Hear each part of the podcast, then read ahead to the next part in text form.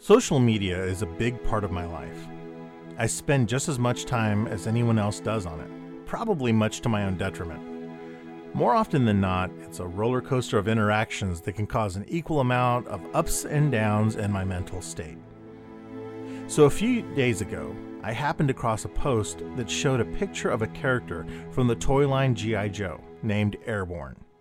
Accompanying that image was an update from April 19th, 2020, that stated that the artist responsible for this image, a Mr. Hector Garrido, had passed away peacefully in his sleep at the age of 92. An overload of emotions that I had not expected rolled over me, and I sat for a long time rereading the post. In it, there was a link to his Flickr account, where more of his artwork was located. As I clicked through the images, I had discovered the work of an artist whose creations had inspired me and quite literally helped me through some incredibly tough years in my life. Hi, I'm Mario the Artisan Rogue, and you're listening to Radio 74. Being a kid who had formulative years from the 70s through to the 90s, I was like so many others of those decades, a recipient of an outpouring of toy lines and marketing like no other time in history. Artwork overflowed in various styles on packaging, portraying fantasy laden landscapes dragons, science fiction technology, robots, far off worlds, magic, and it all gave fuel to the imaginations of the minds of many that beheld it. Being an aspiring artist, it was so wonderful to be able to see these professionals whose work covered the boxes and cards of those toys. And I wondered, who designed them? How did one get into doing art for these things as a living?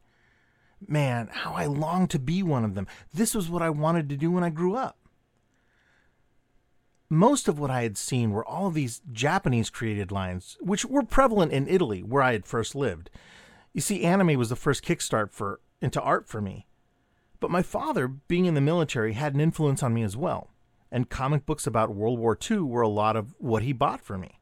Stories of American fighting forces against the tyranny of Nazi Germany instilled a love of history and the military. And when my father got orders to come back to the United States, we were coming to live in Tucson, Arizona, to live on Davis Monthan Air Force Base. Most of our stuff was still en route from overseas, so when we got here, I and my sister didn't have anything aside from the few toys that we managed to bring over in luggage. And I remember my father taking us to the base exchange, which, for those of you who aren't familiar with the term, it's like a shopping center with a food court for military members and families. I went in looking for the same sort of toys I'd seen overseas, but instead saw things like Masters of the Universe, Star Wars, and a few other things that were new to me. But one particular figure stood out.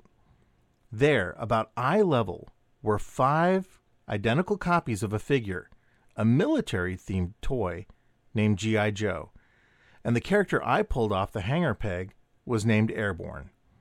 The artwork was what got me. Here was this brown skinned fellow in this super cool pose, clearly descending on a line from somewhere high, and this explosive bit of red and orange yellow behind him. His face in this defiant war cry, and his weapon held angled upwards. As a kid, I always watched shows with few characters that looked like me. So to find something like this was beyond cool.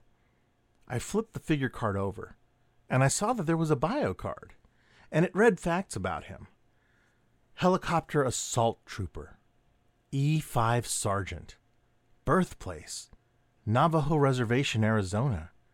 His name? Franklin E. Talltree. I am partly of Tarascan, or more aptly, Purepecha Hispanic Indian heritage. Through most of my youth, I only really found five or six Native American based toys that showed First Nation people in positive and cool ways. And this was the first one. My dad asked if that was the toy I wanted as he looked at it. I said yes. He noticed something I had not. The figure had an odd little blemish almost a scar line on its face that the other four still on the peg did not have. I almost put it back, but looking at it, that imperfection reminded me once again of myself. I'd recently had chicken pox, and the resulting scars were something that I was very self conscious of. Besides, his scar that was on his face, it was probably from some time in his military, I reasoned. Maybe he'd fought off a bear or something. On the way home, I held the carded figure and took in the artwork once again, reread the bio many times over, and upon getting home, could not get over how cool this figure was. I had just moved to Arizona.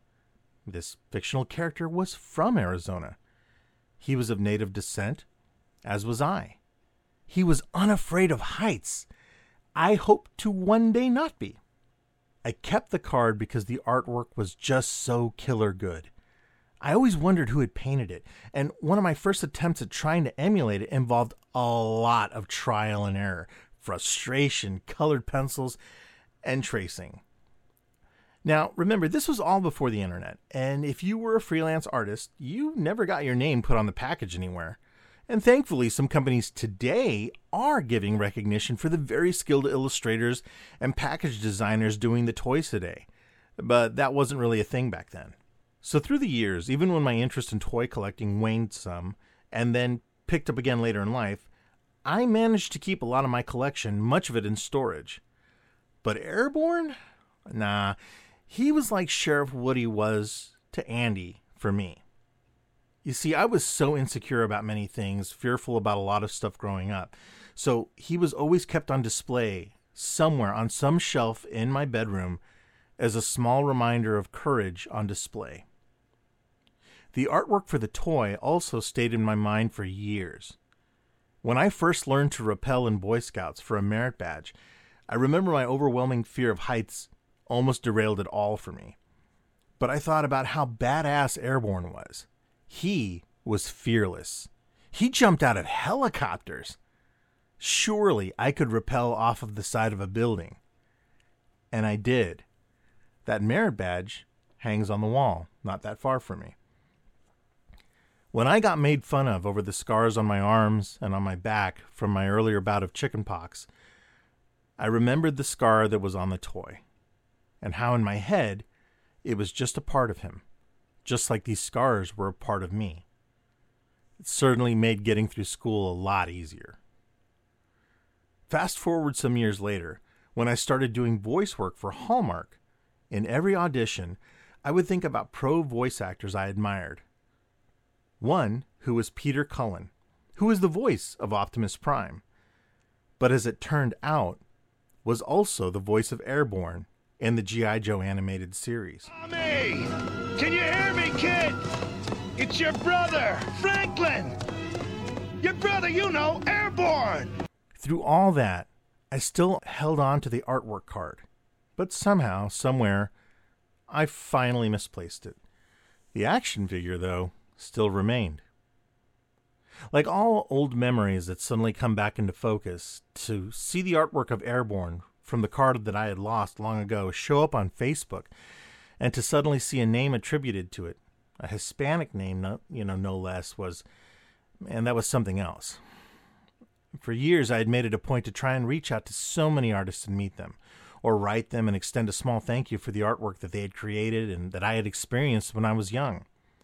Having done art shows for, you know, so many years, I'd gotten the chance to meet people like Bernie Wrightson, Brom, Paul Bonner, Commander Mark of the Secret Cities television show, uh, Boris Vallejo, so, so many people that I looked up to. But there were always the elusive ones that, you know, they came to light too late, or whom in this case, I just never knew the name of. I genuinely was saddened by the news. Here was an illustrator whose name I'd never heard, never knew, whose artwork had accompanied me, bolstered me, only to discover he had passed away in April of 2020. As I looked through his work on Flickr, which I highly recommend you all do, I saw a wonderful range of work that featured G.I. Joe vehicles that I loved the Night Raven, the HISS tank, and characters such as Storm Shadow, Zartan, and Dr. Mindbender, to Time magazine illustrations and cover art for the Hardy Boys and Nancy Drew mystery books. The legacy of artwork, of creation, is truly the voice and vision left behind once we all leave this mortal plane. It's just a small part of who the person was, but one that is expressive, or at the very least defining of the professional career of that creative.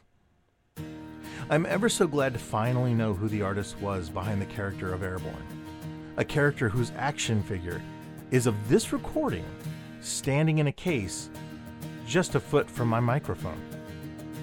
It is a very odd feeling to discover something that you'd always wanted the answer to. But when you find it out, it didn't come along as you'd hoped it might have. I'm hoping that there are some art reproductions available of this particular work of art. It's one of the works that has long since sold off of his Flickr account.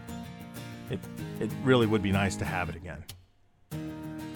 At least for what it's worth, each time I begin an illustration or any other creative endeavor, I can look over the action figure of Airborne and think of the colorful history of this character and what part it's played in my life. Finding out who Mr. Garrido was completes it in a way. And I will carry that inspiration on to some new stories and artwork of my own. Thank you, Mr. Hector Garrido, for the wonderful artwork. Rest in peace, good sir. Thanks for listening, everyone. I am Mario, the Artisan Rogue, and you can find me by that username, the Artisan Rogue, on YouTube, Twitter, Instagram, and Facebook. Until next time, do yourself a favor. Reach out to the artists that you know and appreciate, and tell them what you think. Take care.